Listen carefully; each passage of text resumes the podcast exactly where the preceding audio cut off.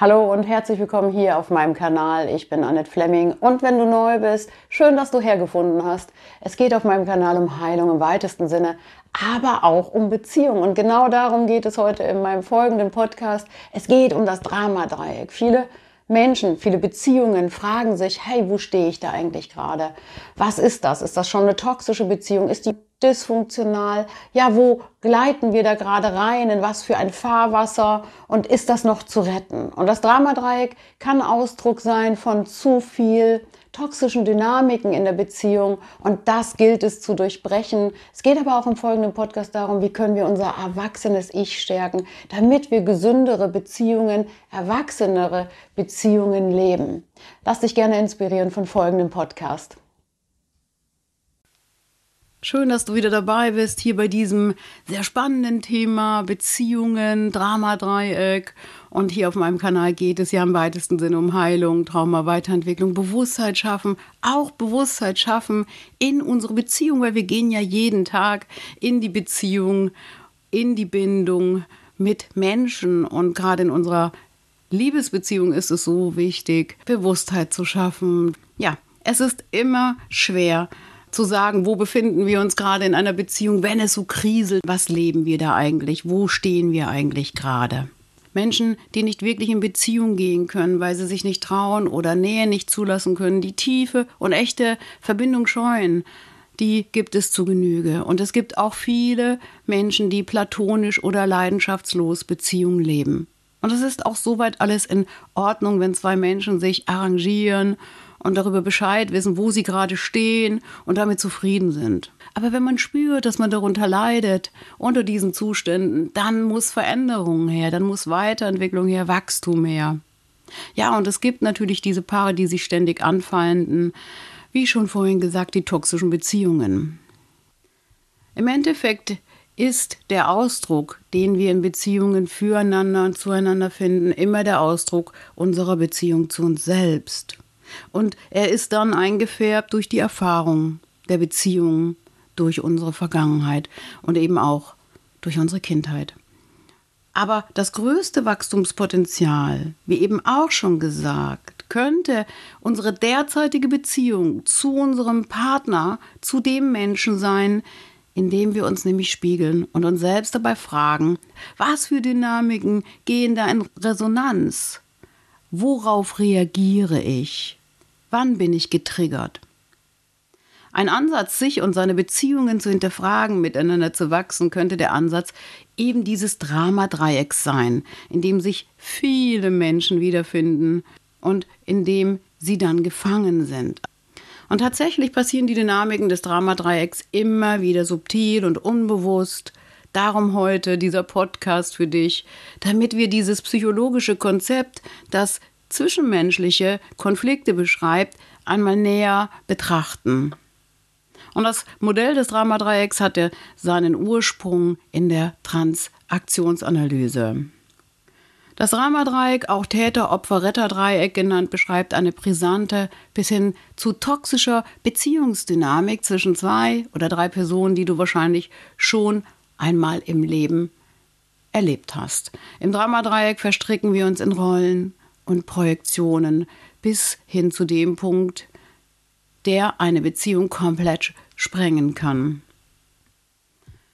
Die Opfer-Täter-Dynamik. Ein Partner fühlt sich in der Opferrolle und beschuldigt den anderen Partner, der als Täter wahrgenommen wird. Der vermeintliche Täter kann sich verteidigen oder die Schuld auf das Opfer schieben. Opfer-Retter-Dynamik. Ein Partner fühlt sich hilflos oder leidet und sucht Unterstützung beim anderen Partner, der in die Retterrolle schlüpft. Der Retter versucht dem Opfer zu helfen, kann jedoch übermäßig kontrollierend oder bevormundend sein. Die Täter-Retter-Dynamik. Ein Partner kann den anderen kritisieren oder dominieren. Der dritte Partner versucht, die Situation zu deeskalieren oder den Täter zu beruhigen. Oft übernehmen diese Rolle auch Kinder. Wechselnde Rollen.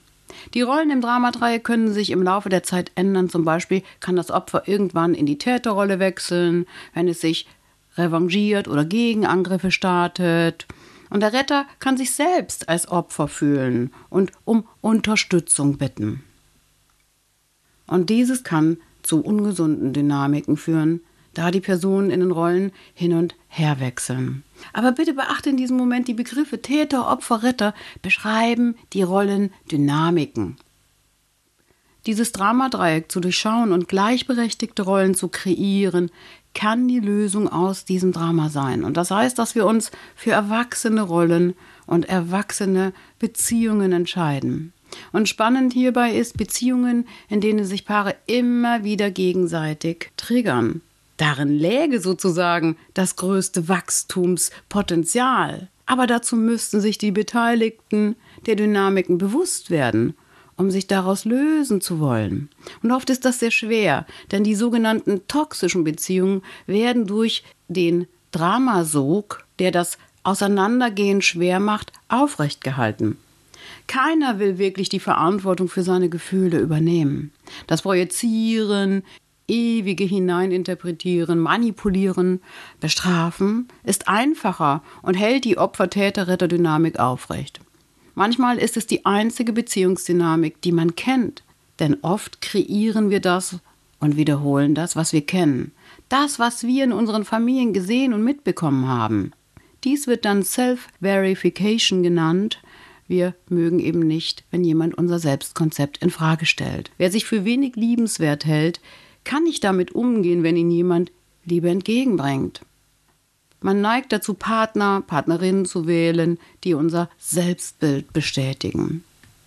Und oft ist dann der Glaubenssatz in unserem Kopf präsent, wir haben es nicht anders verdient. Und man sterilisiert sich automatisch zum Opfer.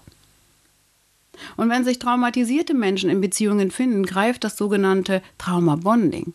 Traumabonding ist ein Phänomen, welches die Opfer von Narzissten an diese bindet und davon abhält, die toxische Beziehung zu verlassen. Auch wenn man schon lange meint, diese ganze schreckliche Dynamik satt zu haben, durchschaut zu haben, dann können Menschen, gerade Empathen, sich einfach nicht lösen. Sie pendeln dann zwischen den Rollen Retter und Opferdasein. Sie entschuldigen den Täter und hoffen ständig und sind förmlich erstarrt in ihrer Rolle.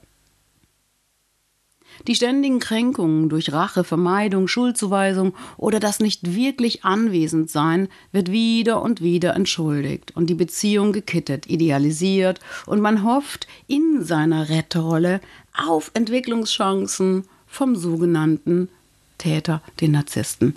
Die Nahrung in dieser Beziehung entsteht durch die Inkonsequenz und durch die jeweiligen Parts, also der Rollen, in denen man in diesem Drama steckt und sich abwechselt. Ein Opfer, ein Empath, hat Angst vorm Verlassenwerden und quält sich, weil nichts gedeiht. Will den sogenannten Täter retten durch Idealisierung und die Hoffnung. Die Täterrolle hat Nahrung, um sich zu stärken. Der eine vernachlässigt die eigene verlassene Seele, die nach Aufmerksamkeit schreit. Der Gedanke, das Gegenüber retten zu können, ist Lebensinhalt und die Rolle, die er bedient. Unendlich viel Energie geht bei diesen Dynamiken verloren. Und interessant ist, dass dadurch die beiden Beteiligten die Verantwortung für sich komplett abgeben. Es entsteht ein Drama und unermessliches, unerwachsenes Leid. Die Chance hier ist, dass die verdrängten inneren Anteile durch das Gegenüber an die Oberfläche treten. Beide könnten das Dramadreieck auflösen und verdrängte Anteile integrieren, also ihre Schattenanteile wahrnehmen und als Teil in ihr System aufnehmen. So besteht Chance auf Wachstum. Aber die Vermeidung, der Vorwurf, dann die schönen Momente idealisieren, dann wieder Rückzug, Kämpfe, Spielchen, Manipulation, Übergriffe, Leiden, Versöhnung, hoffen endlose Diskussionen, die niemals fruchten, wechseln sich ja ständig ab. Das ist ja die Ablenkung, die man in diesen Rollen findet. Also man muss komplett aussteigen. Und die Bereitschaft muss dann natürlich von beiden Seiten vorhanden sein. Und dann ist es soweit, dass wir vielleicht sogar irgendwann in unserem Leben dem Menschen gegenüberstehen, der unser altes Leid komplett aufreißen kann. Wir sind für solche Beziehungen nicht ausgebildet. Uns fehlen einfach die Vorbilder, also eben unsere Eltern, Großeltern. Und wir neigen immer in Beziehungen dazu, Rollen einzunehmen, die den eigenen Bedürfnissen, dem Mangelausgleich und unserer Motivation entsprechen. Das passiert eben automatisch. Dieses Täter-Opfer-Retter-Drama ist eine hilfreiche Methode, bestimmte Aspekte in deiner Beziehung zu betrachten. Aber es sollte natürlich nicht als alleiniges Modell für das Verständnis von psychologischen Prozessen oder Beziehungen betrachtet werden. Diese Rollen im Dramadreieck erzeugen eine Art von emotionalem Gleichgewicht oder Spannung innerhalb einer Beziehung. Und manchmal hilft es sogar, die Spannung, die Leidenschaft, die sexuelle Anziehung in einer Beziehung zu erhalten. Die Frage in solchen Beziehungen ist oft, was wäret ihr beiden miteinander, wenn es ruhig werden würde? Dramadreieck bedeutet Mangel auf den anderen zu projizieren, denn wenn kindliche, halbstarke Anteile eure Beziehung vernebeln, ist keine erwachsene, echte Liebe und Begegnung möglich. Wenn du zum Beispiel eher einen besitzergreifenden Bindungsstil lebst und Angst davor hast, verlassen zu werden oder Angst vor Liebesentzug hast, dann wirst du Opfer sein. Dann suchst du dir unbewusst sogar einen Partner, Partnerin mit vielleicht abweisenden Bindungsstil. Und somit entsteht das Drama, die Rollen und die Abhängigkeiten. Und manchmal hat man dann Sehnsucht nach dem Verschmelzen, und dann besteht die Gefahr, dass du deine eigene Identität und Selbstständigkeit verlierst. Du könntest dich dann so sehr auf die Bedürfnisse und Wünsche deines Partners konzentrieren, dass du deine eigenen vernachlässigst. Und das führt natürlich in der Konsequenz zu emotionaler und finanzieller Abhängigkeit von deinem Partner. Und das ist natürlich komplettes Opferdasein. Und das kann dich dann komplett verletzlich machen, falls die Beziehung endet oder Probleme auftreten. Um herauszufinden, was hinter deiner Angst, verlassen zu werden, stecken könnte, also die kindlichen Erwartungen auflösen, so könntest du einen Anteil in dir heilen, der unbewusst mit deinem Gegenüber in die Resonanz geht. Und die Verantwortung zu übernehmen, das ist ja die Antwort auf die Frage, wie löse ich mich aus dem Dramadreieck? Doch gerade in toxischen oder dysfunktionalen Beziehungen kann man eben nicht einfach den Reset-Knopf drücken. Das Aufarbeiten einer bestehenden toxischen Beziehung ist schwer. Eine Erlösung bietet die Begegnung auf Augenhöhe. In dieser Position senden wir die Botschaft aus unserem Erwachsenen-Ich. Also ich bin okay und du bist es auch. Und alles darf gesagt werden. Alles auf erwachsener, nicht anklagender, manipulativen Ebene. Und das müssen wir natürlich üben. Das erwachsene Ich spiegelt den anderen Beteiligten dann ihr Verhalten, stellt Fragen und kommuniziert in Ich-Botschaften. Zum Beispiel, ich fühle mich verlassen, wenn du spät nach Hause kommst. Und hier müssen wir natürlich auch die Empathie für unser Gegenüber haben, das aushalten zu können, dass unser Gegenüber sich zeigt und so echt und ehrlich mit uns umgeht.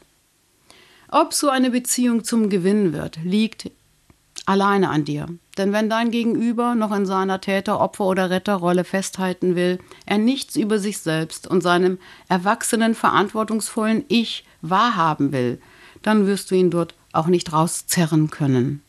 Oft zeigen toxische Beziehungen mit einem vermeidenden oder narzisstischen Gegenüber keine Entwicklungschancen, weil sie durch ihren großen Kontrolldruck sich selbst und anderen gegenüber nicht bei sich schauen wollen und können. Narzisstische Personen tendieren dazu, sich emotional von anderen Menschen zu distanzieren und eine gewisse Unabhängigkeit und Selbstständigkeit zu betonen. Und der vermeidende Bindungsstil ist ebenfalls durch eine Abneigung gegenüber zu viel Nähe und Intimität gekennzeichnet. Beide Gruppen können Schwierigkeiten haben, sich in die Gefühle und Bedürfnisse anderer Menschen hineinzuversetzen. Wie soll eine Beziehung heilen, wenn wir nicht empathisch miteinander umgehen, wenn wir nicht Verständnis für die Schwächen, für die Schatten unseres Gegenübers haben? Bei narzisstischen Personen weil sie oft stark fokussiert auf sich selbst sind, gibt es oft keine Veränderungsmöglichkeiten, wohingegen Menschen mit vermeidendem Bindungsstil sich aus ihrer Angst befreien können. Diese Menschen sind in der Lage, gesunde und liebevolle Beziehungen zu führen, wenn sie eben dann an ihren Bindungsmustern arbeiten. Aber auch der Empath, der sensible, harmonische Mensch, der immer wieder einlenkt, versöhnt, herumeiert, ist eben nicht in seiner erwachsenen, kreativen, heilenden Kraft.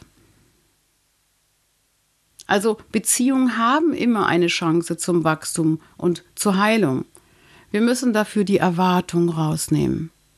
Wir müssen an unserem Respekt arbeiten. Autonomie und Abhängigkeiten müssen klar werden. Und wir müssen uns natürlich viel mehr um uns selbst kümmern. Wir müssen erwachsene, korrigierende, heilende Erfahrungen mit uns selbst und miteinander schaffen. Vor allem durch Vertrauensaufbau und durch das Aussprechen von Konflikten, Ängsten, Problemen. Indem wir eigene Gefühle und die des Gegenübers ernst nehmen und nicht als unpassend bewerten. Das entwickelt dann eine sichere Basis. Oft haben Retter, Opfer und Täter ihre eigenen Bewältigungsmuster, Abwehrmechanismen kreiert, die man oft schwer ablegen kann. Und stell dir vor, dahinter steht die Sucht deines Partners. Stell dir vor, dahinter steht die Depression deines Partners. Stell dir vor, hinter dem Rollenbild steht die Angst, die Vermeidung und die Ablenkung, die Ticks, die Kuriositäten. All das ist natürlich schwer miteinander zu korrigieren. Dafür braucht man auf professionelle Hilfe. Natürlich kann ein heilender Raum entstehen.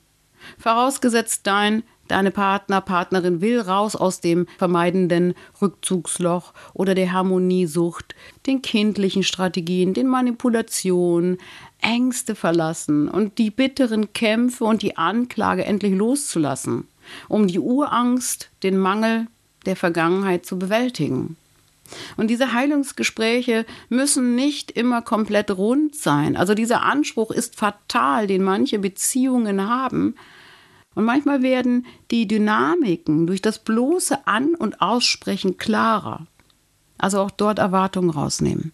In einer Umfrage wurden Menschen befragt, ob sie schon einmal in einer toxischen Beziehung waren und bis zu 36 Prozent haben gesagt, dass sie schon einmal in einer destruktiven toxischen Beziehungen waren. Und wir haben eine Scheidungsquote von 35 Prozent. Also du siehst, über ein Drittel der Menschen haben Probleme in ihren Beziehungen. Und es läuft nicht rund. Und darunter gibt es bestimmt noch viele, die sich nicht darüber äußern. Vom Opfer, Täter, Retter zum Gestalter eurer Beziehung werden. Dafür wünsche ich euch natürlich alles, alles Liebe. Das war's wieder von mir heute. Ich freue mich, wenn ich dich inspirieren kann, dir Mut machen kann für deine Weiterentwicklung. Abonniere gerne meinen Kanal, kommentiere eben auch gerne und sage dann, sei liebevoll mit dir selbst. Bis demnächst. Annette.